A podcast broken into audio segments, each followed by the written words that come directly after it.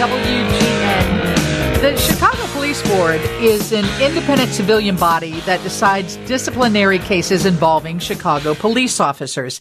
The outgoing Chicago Police Board president, Ghian Foreman, is with us, and you were addressing the city council on Tuesday. Tell everybody why that was important that you speak to the city council and they hear what you had to say. Uh, good afternoon.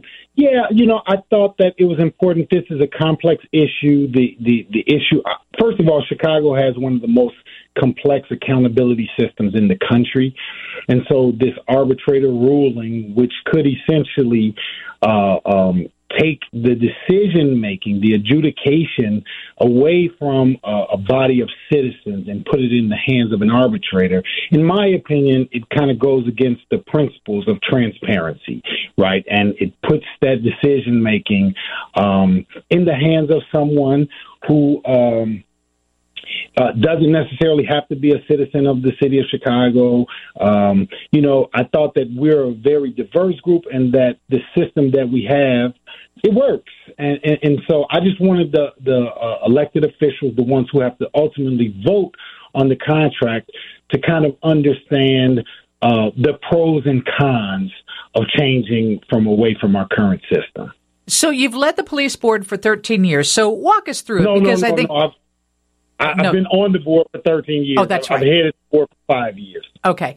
Um, because, you know, we have people listening everywhere, some in the burbs and don't quite understand what the Chicago Police Board is all about. So let's say you have a police officer and they're accused of some serious wrongdoing. Um, maybe they're recommended to be fired or suspended for more than a year. That's when the issue comes to the Chicago Police Board, correct? That is correct. And then you determine what at that point? Yeah, so so there are a group of nine board members, uh, diverse backgrounds, diverse race, age, uh, sets of experience. We are like a court, so we have to read the transcripts of the hearing, we have to watch the video of the hearing, and then we determine guilt or innocence, right? And so let's assume if it's innocent, not guilty, the person goes back to work. It's you know that that's the end of it. If they're guilty then at that point we have to evaluate their record, their uh, you know the seriousness of this, any mitigation that they have, and then we have to determine penalty.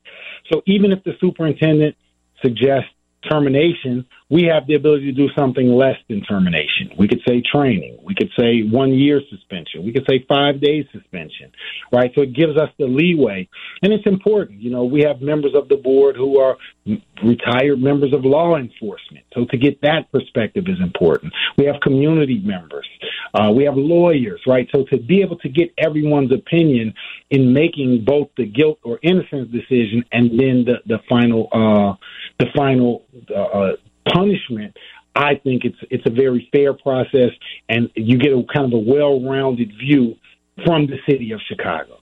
And that's been the status quo, and now it looks like they might change that, and they would put that in the hands of an arbitrator. Who who who chooses the arbitrator? Yeah, so the arbitrator is has to be agreed upon mutually between the superintendent and the FOP, the Fraternal Order of Police.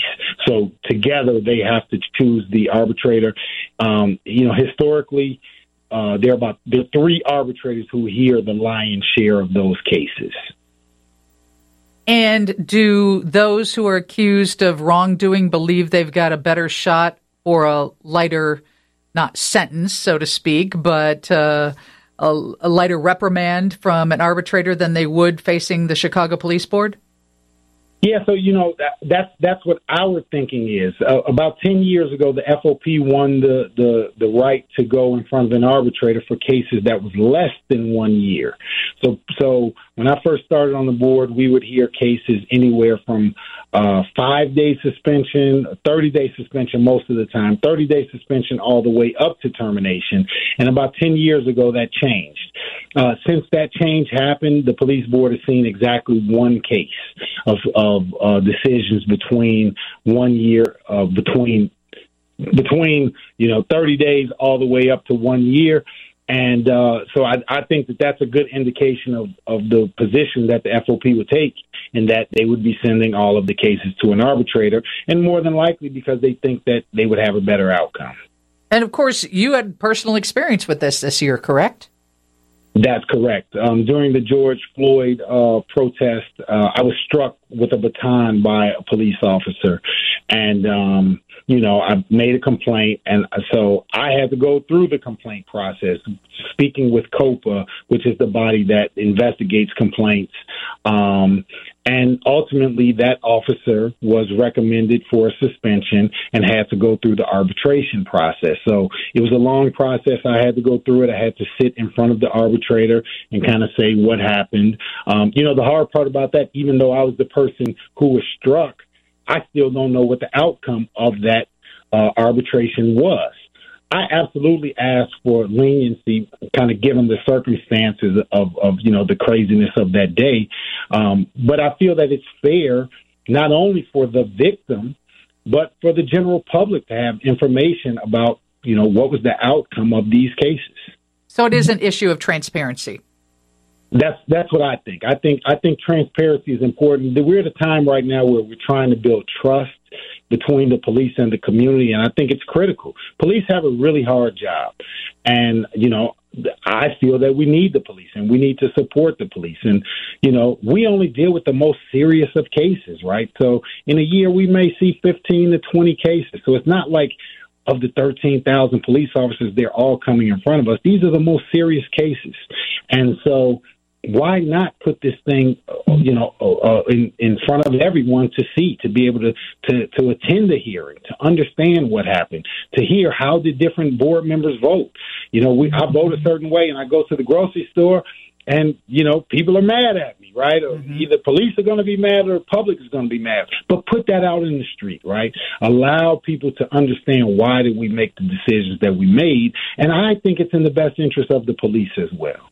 What do you think the city council is going to do? You know, I don't know. It's hard to say because this is a negotiation that uh, this is only one of the issues uh, for the FOP contract. There are many other issues, right? And so hard to say what they're going to do if you just boil it down to to one issue. This is this is really complex, and this arbitration issue is one of, of many other issues that that I'm not a, a you know a party to. I don't know all of the other issues that they're negotiating. So if, if if it goes through and all these cases go before an arbitrator, does that mean we'll never know what goes on behind closed doors? That means we'll never know unless they somehow change their their rules. With their current system, we will never know. Thank you so much for joining us. Thank you. Ghian Foreman, the outgoing Chicago Police Board president. Steve's News is next on 720 WGN. Lisa WGN.